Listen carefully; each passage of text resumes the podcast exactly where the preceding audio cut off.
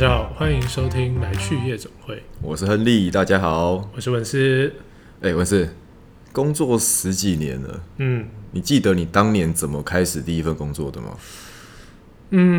那时候我记得退伍完之后，因为退伍完之后，我先给自己放了一个月的假。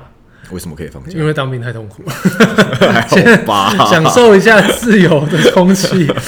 对，所以我放了1个月的假，然后那时候大概我10月退伍的嘛，所以大概11月开始找工作。那11月开始找工作，其实也不算是求职的热潮了啦。对，因为大部分的新鲜人可能6、7月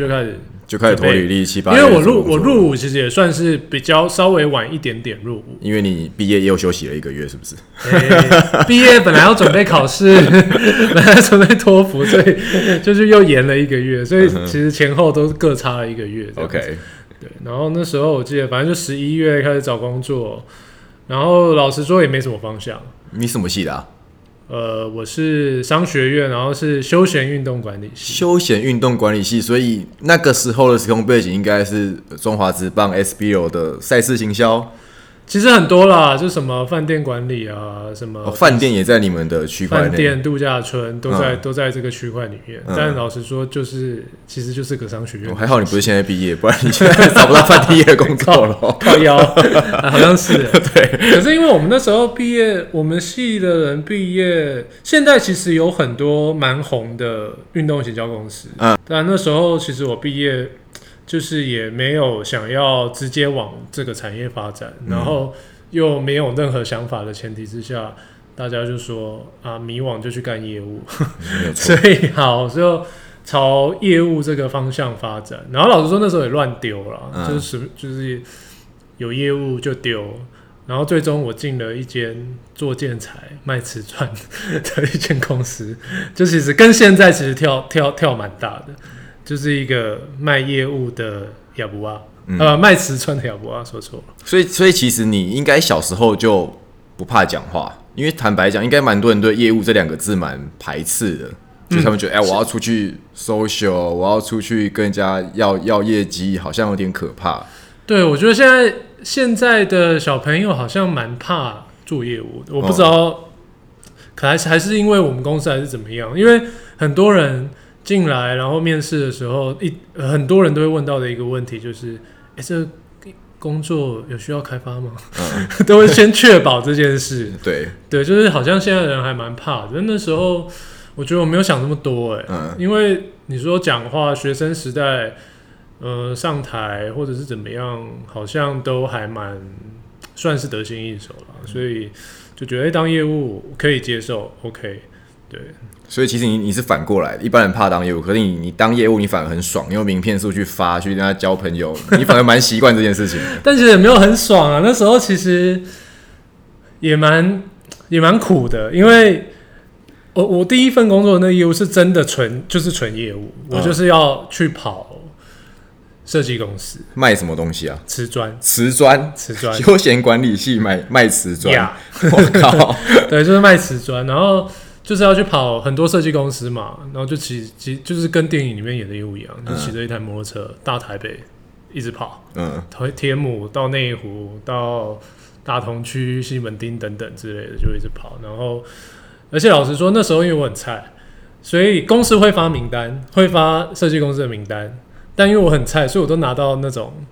很难跑的。对，就是人家不要，说穿了就是没有不会有什么业绩产出的，然后就丢给新人啊，反正你去跑也没差，反正你跑到就跑到，没跑到就算了。对，所以那时候刚开始做的时候，其实我觉得应该说蛮有挑战的啦，而且就是也是需要电话陌生开发。然后后来其实我觉得我的路数，我觉得电话陌生开发有一点不适合我，所以我后来的招数就是，我就直接冲进去。我就拿着一张名片，拿着一本，直接去设计师的事务所，对，瓷砖的一个行路，然后就去敲门，就跟那种电视上美国不是那种，就是直接进你家，问你要不要买吸尘器啊，就是万圣节那个哈，去对对，那类似那样，我就直接冲进去。然后我后来反而觉得这样子的效益其实还不错，因为见面3分情，那个总机总不可能你到了。就是你见到他，你都走进去了，然后他也把你推，当然还是有直接就是叫你出去的，也是有啦，但就我觉得就是是一个训练，你要说胆量吗？或者临场反应 ，guts， 对，临场反应、嗯，因为其实那个就是一个很当面的反应，对啊，所以对第一份工作就是一个卖瓷砖的亚布瓦，对，然后但是一个有趣的事分享就是，其实我第二份工作我就是就进入广告行销业嘛。那时候其实我也没经验，就是 B 公司嘛，对，就是 B 公司，就是我们现在就是一间公司，对。然后那时候我就是没经验，然后就是就莫名的想要朝这个方向发展，但我其实是有做了一些功课的，就是我有先了解了这整个产业在干嘛，大概的一些轮廓是怎么样。但我记得那时候印象很深刻，因为也是我刚进来的时候应征的也是窗口，就是所谓的 account。就是 AE 啦，嗯，对，然后 AE 你也就是要讲话会表达，就是广告公司的业务啦，对，广告公司的业务，对，广告公司的业务，然后可能比较不用这么多的开发，对。然后那时候我还记得面试，就是那时候老板，然后他就突然问我，你卖瓷砖的哦，那你那个瓷砖的型号背几个来听听，推荐我瓷砖一下。靠，我那当下有点愣住，但是我就直接真的就背出来。就直接我跟你说这块瓷砖它怎么样？它是透心砖，它是怎么什么什么型号是怎么样，适合什么样的装潢风格等等，就噼啪噼啪。所以我觉得那个就是，我觉得这种东西是你做过之后，你就会把它内化，这是一个技能，我觉得是一个技能啦。对，然后我觉得这是一个还蛮特别的，在找第一份工作，我到现在都还蛮印象深刻的。我记得你那次面试完之后，你就直接被我们拉去抽烟了。哦，对。然后那次面试还有一个最好笑的地方，就是你那时候，你刚摔完车，对。然后你就是膝盖啊，就是包着绷带，对，然后穿着拖鞋，穿着短裤，真的很可怜。然后就这样走进来，我想，然后我记得我第一次来，我穿的还蛮正式的。我忘记有没有西装外，但就是基本就是衬衫、西装裤这样子，然后提着一个公事包进来，然后你走进来之后，我就靠，现在所以真的是广告公司哇，广告公司就是这么帅，对，就是一个哇，这是网络公司、新创公司的概念，对，然后就像你说，就第一次面试完就被拉去抽烟，也是一个蛮特别的体验了。但未满18岁请勿吸烟，还是提醒一下大家。哦，那时候已经满18岁，已经20几岁了 ，OK。那仲伟，你找第一份工作的时候有什么心情？我其实不太有印象，我那时候有没有太多的压力或是心情？但我那时候没压力，也不能说没压力，因为我没有当兵，所以那个时候我的同才们就是男生朋友都在当兵，所以就说其实不会有人找我出去玩，我就是不会有一个比较，而且不会有一个比较，就是可能对。我谁谁谁他已经开始工作了，对，比较不会有他赚多少钱，他干嘛，然后所以我就觉得没关系，我可以慢慢找。那我觉得那时候蛮好笑，就是现在这间 B 公司，也就是我当初的第一份工作嘛。那我妈一直不知道我在做什么事情，然后我妈那时候每天我不好想，每天她只要在新闻上看到任何公家机关有应征。包含就邮局啦、消防队或者什么市政府，他就打给我说：“那明浩啊，刚就看到了一个那个公家机关的面试，我觉得公务员金价没败啦，你考虑一下啦。”然后我后来觉得说：“妈，你真的不要再这样下去。”我就跟他说：“妈，我跟你讲，我在网络公司工作，网络怎么样未来的趋势。”他就跟我讲说：“那什么是网络公司？”然后，但那个时候我们公司在做的是一个Facebook 很像 Facebook 的网站。但他社交网站 ，OK， 对，社交就是然后现在也很行，他不会知道什么是 Facebook， 现在大家都知道了，所以他那个时候一直以为我在 Yahoo 工作，而且他是不是到很后来还是以为你在 Yahoo 工作？对，殊不知我根本进不了 Yahoo， 那时候啦，现在没有，现在我也不确定啦，但那时候肯定进不去啦。对，所以那时候就是在毕业之前也还没有什么想法。没什么想法，因为我气管系毕业，又是一个气管系，对， okay. 就是我什么都学了，产销人发财嘛，我应该没有背错，老师应该不会电我，嗯，都学了，可是没有一项坦白讲是专精。那我觉得也不能说气管系的错啦，可能我本人比较懒惰一点，所以这个锅不能让气管系背，就我本人没有学得很透彻。但我觉得我们两个应该都是属于那种，因为其实在同才之间其实是有那种大学可能大四。可能下学期或上学期甚至大三就有人开始规划他的职涯要怎么发展，或者他就已经很清楚我毕业之后我就是要干嘛干嘛，嗯，或就算是升学或什么的，其实就规划得很清楚。对，但想必我们两个人好像都不是这条路数的，大学毕竟都对，就是研究系这样子。我那个时候硬要说同学比较有规划的是要去考比较好的企管所。嗯，因为这很多，我并不是台政清交毕业的。那如果台政清交的企管系，那理所当然你会有很多外商公司的 offer 等着你。嗯嗯。那因为我本人不是，所以那个时候我比较有想法的同学，可能大三就开始准备相关的考试。差不多。对，然后那个时候我就打麻将，所以绝对考不上，所以我就开始毕业之后就开始投履历，然后看有没有一些机会这样。嗯嗯嗯。所以其实就是也是到毕业之后再来看要怎样。对啊，对啊。嗯，那个时候真的没有想太多，那真的就是企管系里面感觉上比较好入手的是行销，嗯，那但这是个错误的观念，但是那个时候我就是年轻不懂事，所以我就从行销这个方面去找有没有一些和可能上班的机会，嗯，所以就来这个公司应征，然后很幸运的也上了，然后就开始十几年都在这个公司没有离开过。那你知道现在不管是新鲜人或是要转职的人，他们的梦幻职业排行榜是什么吗？你是说毕业生吗？对，就是泛指毕业生，或者是新鲜人要换工作等等之类的。肯定是网红吧？网红啊！现在大家有这么想当网红是吧？这感觉是一个年轻人最热爱的职业。OK， 好，其实你猜对了。我们这边手边有一个资料，它是网络温度计，也就是一个网络调查资料啦。它这边是梦幻职业排行榜10名，嗯，那刚刚提到的网红，它其实是第5名，那 YouTuber 是第6名。其实这个其实是差不多的东西啦，就是网红、网美、YouTuber 这其实是差不多的东西。那我觉得这个其实蛮有趣的，因为我们当初就那时候我们在找工作的时候，是完全没有这个职业。我们那时候就是部落客吧，就是无名小站、痞客邦的部落客。对，但那时候部落客其实是没办法当饭吃的，它就是比较像是一个你的兴趣跟爱好，然后会带来一点收入，一点点。对对，但现在的网红或是 YouTuber 其实是可以当饭吃的，而且蛮多人在从事这个算是行业。嗯，它已经是一个很正统的行业了。嗯。所以你觉得为什么就是会有这个转变？就是其实这个不到10年欸，就是我们那时候在找工作到现在，其实不到有啦，可能超过10年，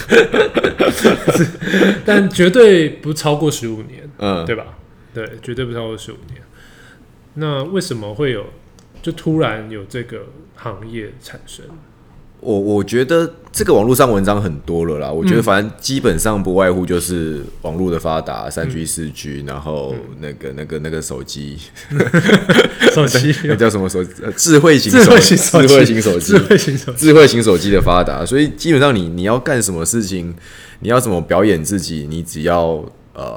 拍了、录了、上传，你可能就会有受众要听了。嗯，那相较于比较以前的时代。它就变成是我们可能只能去，真的是要去成为艺人，或者是你可能在可能高中或大学的社团很活跃，可能就要用这种比较传统实体的方式，算是实体的方式，对 对，人对人的。其实 YouTube 也是人对人，但就是你没办法一对多，嗯，现在是可以一对很多的，对对吧？对。我觉得我会把它统称为叫做影响力变现。嗯，那也就是说像刚提到的，譬如说以前可以把影响力转换成收益或是行业的，我们想到的基本上就是艺人那一块。嗯，那确实，那他们因为他们在可能电视上面有很多的曝光，他们唱了很好听的歌，长得很帅，长得很漂亮，所以他们有一群粉丝存在，所以他们的影响力可以理所当然的变成现金，变成业配，变成品牌上的置入，或者是比较可能正经一点的，可能譬如说补教名师，是这其实也是一种主播，对主播，他就是借由这些传统的渠道，去让自己的影响力可以为自己带来收入或成为自己的工作。不知道为什么我脑中一直浮现宝洁这个脸。宝洁算是个蛮经典的，我觉得很厉害，我超爱看他，我超爱看他节目的，好不好？蛮经典的，超厉害的。对，但是他其实现在好像没有这么火，好像因为现在太多了那种名嘴型节目，名嘴型真的太多，而且现在很多名嘴也他们也开始做他们的频道，对，也变网红啦，对，也变网红，大家就是都用网红的方式在经营自己，是对。但我觉得有一个点就是刚刚你提到的嘛，就是影响力变现这件事。那我觉得说的如果再更细节一点，会比较感觉比较像是以前就像你说我要当明星，我可能就是我必须长得很帅，或者是我很会写歌，我很有音乐天分，或我超会演戏，对，我必须有这种比较成为公众人物的必备特质。但其实现在有了 YouTuber 或者是网红的这个道路之后，其实你的兴趣也可以让你变成你吃饭的工具。现在很多 YouTuber 其实都是这样子。是啊，现在像其实譬如说阿滴教英文的，对，然后很会吃东西的芊芊，对，你以前有想象过？想象不到你很爱吃东西，你可以变成一个自己的行业。对对。然后以前我们想到英文老师，你最会想到什么王耀数学，就是那种补教街里面会有的那些补教名师。可是现在阿滴啊什么做得非常非常厉害，他也确实用他的专长跟他的热情去改变了这个行业，所以确实这件事情影响力这件事情到了现在这个时代，好像就比较不会去把它切分的太广泛，反而是可以很小众的去推广自己的兴趣跟爱好。你只要有热情，然后但我觉得这个还是回归到一点点个人魅力的部分，肯定的啦，这肯定的，对，就是还是有一点看个人魅力，对，因为对有些人你可能就是看3秒你就转掉了，但有些人就是因为他的个人魅力，再加上他的那个专长或他那个兴趣跟你有共鸣，其实就火起来了。对啊，对啊，其实影响力变现现在又因为网络的关系，它的管道太多了啦。那反正网络上文章也很多，所以我也不赘述。基本上业配是一定会有的，对，然后平台的拆论。YouTube 的拆论类似像这样的东西，然后再来你可能可以去教导你自己的专长，譬如说有一些网络平台专门在做，对，譬如说哈好专门去教说你可以开自己的课，然后你就可以教学。其实很多像这样变现的方式是已经让你的粉丝，不管这个粉丝是5000、5万或者是100万，它其实可以一定程度的为你的热情带来你的一个支撑点，就是你的收入。对。然后我觉得最近还看到几个比较特别的是，第一个就是，现在的艺人，这边讲的艺人还是那个线上的那种正统艺人，唱歌开演唱会的艺人。对，现在的艺人他可能发新专辑或者是怎么样的时候，他其实是会开始上 YouTuber 的频道，对，就跟以前他们是上电视，譬如说上什么。有什么节目、啊？康熙来了。对。那我刚突然想忘记康熙来了，突然脑袋一边空白。好，对，就类似这种，我就上电视节目嘛，然后其实就是宣传的概念。可是现在他们其实是会上这些 YouTuber 他们的频道或是直播，对。然后我觉得这其实蛮特别的一个现象，就是跟以前的宣传方式已经是完全有点。不一样，我觉得这样很棒啊！就是以一个粉丝的心态，我自己也是一些艺人或者 YouTuber 的粉丝，我看他们互相跨界演出，像一些艺人你知道他在台上一定是有一些包袱跟包装，对。可他到了 YouTuber 去之后，他就必须去遵从那个 YouTuber 的规则，对。可能玩一些比较有趣的事情，或是比如说他不会讲台语，因为他讲台语，那些比较有趣，让他们放开他们的价值，然后跟真的粉丝做一些近距离的接触。而且其实都会聊到一些比较他其实就比较私人生活的东西，就是讲白了生活感比较重的东西就会出现在这些直播或访谈里面。对，我觉得这是一个蛮特别的现象。然后另外一个现象就是其实我觉得现在有一些不管是网红或 YouTuber 厉害的地方是他从 YouTuber 起家，算是以这几年来看，可能你可能不会称他为主流啦，他可能还是一个比较年轻人的一个管道或工具这样子。但很多 YouTuber 或网红现在其实已经，他从 YouTuber 起家，但他现在借由 YouTuber 他已经成为公众人物。对，就是他像是他会有很多的广告的邀约，他会有很多活动出席的邀约，甚至一些演出机会的邀约等等之类的。所以我觉得这也是很特别的，更不用说现在也有当议员的，就是反而从这个5年前、10年前，我们觉得它是一个比较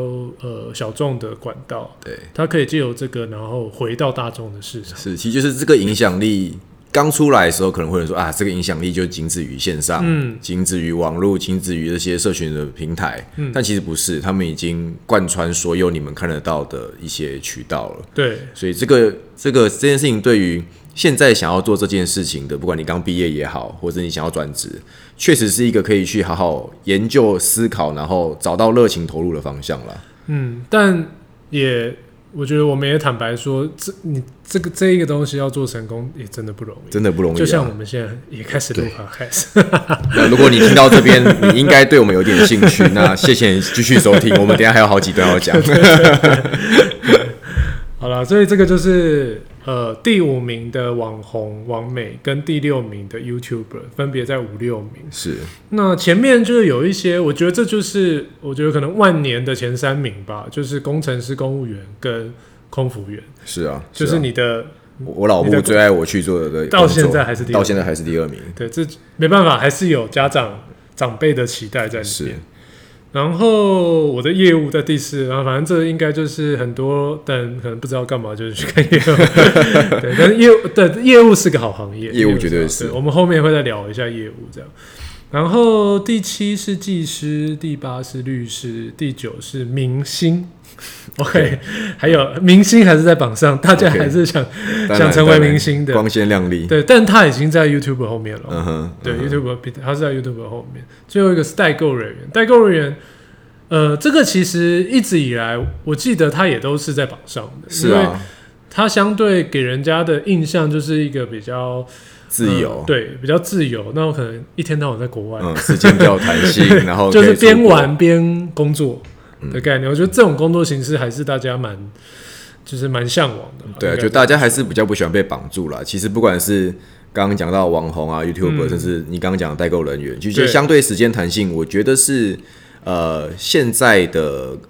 毕业生或者20几岁的年轻人，他们对这件事情还是会比较有兴趣。然后。最后再讲一个刚刚没讲到，就是公务员这个，就你爸妈想要，就是你妈最爱的。但是阿布啊，有人听不？但我觉得这边分享一个资讯，应该说我听到的啦，就是因为我爸妈他们不算是完全公务体系，但是其实就是中华电信啊。那他现在其实民营化了，所以但当年他是。电信局，所以当年他算是公务员。是，但那个应该是70年代吧，70年代左右。可以这样偷偷讲父母的年纪吗？阿布会不会生气？应该他不会接，他会听到，他会听到，不会听到。希望他，如果他会这个年龄层会听，我们就成功。那我们就成功了，对，我们就成功。好，反正就是他们那时候，其实就是从我爸妈那边听来的。那个年代其实是没有人想当公务员，你知道为什么吗？为什么？因为70年代就是台湾前烟角木，真合理啊，真合理啊！到处都是股票满天飞耶、那时候上万点，但那时候上万点是很了不起的事，跟现在你其实不能比。现在也上万点，对，现在上万点，对，但现在上万点好像就一直都在万点，但我也没赚到钱，对，就是看着它一直上去。对，所以聊了这么多之后，其实还是蛮想要来讨论一下，就是如果今天好，我是一个刚毕业，然后或者是刚开始找工作的人，那我对自己就像你刚刚说的，完全没有概念，就是只有迷惘。那我们要怎么样建议给他们一些方向？我觉得像文思一开始前面讲的很正确，就是当业务，就做业务。我觉得倒不是说业务这个他一定赚的比较多，或者是他社会地位怎么样、而是我觉得业务它就是一个看人脸色的工作，然后我觉得不管之后你要转换什么跑道，不管你是任何产业的业务，然后你要做转换跑道，看人脸色这件事情是一个很重要的技能。但我觉得也是没错啦，就是我觉得看人脸色应该不是，就是不是说大家印象中的那种比较负面的感觉，是你做什么事情其实应该要多方的顾虑，不是想干嘛就干嘛。其实整个不管是考量到大局，或者是各种因素的决定，我觉得都是蛮重要的，所以才总结成是看人脸色，是这样。对，我觉得应该说业务它是一个大家统称你比较好去理解的职业，但今天假设譬如说你做了2年3年的业务，然后你今天换到内勤单位了，其实我相信你那个感觉会不一样，因为所谓的业务只是统称名词，但他在做的是看人脸色。看脸色意思就是说，今天你到了一个部门里面，到一个公司里面，你会知道这个部门，比如说谁是有话事的人，谁说的话是会决定一些事情的，谁说的话只是在旁边扯你后腿，你会看得很清楚，然后你会知道你要在什么地方放更多的力气跟时间去培养，可能是你的专业，可能是你的未来工作的资产，但是当你学会看人脸色的时候，这件事情对你而言绝对是有帮助的。应该是说做业务本身这个工作，他刚开始的时候，因为其实很多其他的可能你说职位嘛，或者是工作内容，其实大部分刚开始你其实就只要做好自己的事就好了。老实说是这样子，没有错，但业务其实你从刚开始你就必须得顾及很多方面，譬如说你刚刚说的公司内部一进去你就得看，今天谁有决定权，我要跟着谁学比较多东西或什么等等之类的。然后你对外其实也是，你去客户那边，你必须去判断这间公司谁有决定权，或者是谁是 key man， 我要找谁。那我觉得这个技能其实是你一辈子都会用得到的，绝对用得到啊！其实你之后你要提亲去岳母家，你都用得到。看真的岳母讲话大声，岳父讲话大声，对，要策略哦。去的时候要策略，岳母喜欢什么？对，岳母的喜好是什么？对，都要策略。这是一模一样的道理。对，所以这个就是业务可以带来给你的一些技能、一些冲击。对，但我觉得这个当然就是建议啦，也不是说一定是最好的，对，大家都干，你就是不想干嘛就当业务，对，也不一定说是这样，你可能还是要花点时间找到自己有 feel 有热情的东西，我觉得这就是我觉得热情是一定要的啦，不管你做任何事情，而且现在这个年代，你去找，你跟现在小朋友讲说你做一件工作你没有热情，他们也不会理你。就我们自己也是啊，我们现在对广告业我们也是很有热情，所以我们不断做这件事情。所以我觉得业务它只是像一个职称，但你在什么产业做这件事情，那个产业可能是你有热情的，那我觉得对你而言就是一个加分，1+1大于2的一件事情。对，而且我们公司其实我记得，设计部有一位同事，他其实本来他是设计嘛，他本来在其他公司也是设计，然后他是做完设计之后转业务，对，然后转完业务再回来设计。然后我也有问过他为什么要这样，因为他就觉得，业务就是一个感觉可以接触到，在生活中可以接触到更多层面的一个位置。那我觉得的确是没错，因为其实这个是跟你刚刚说有点反过了，也是有这样的例子。你刚刚说我然后就先干业务，以后要干嘛？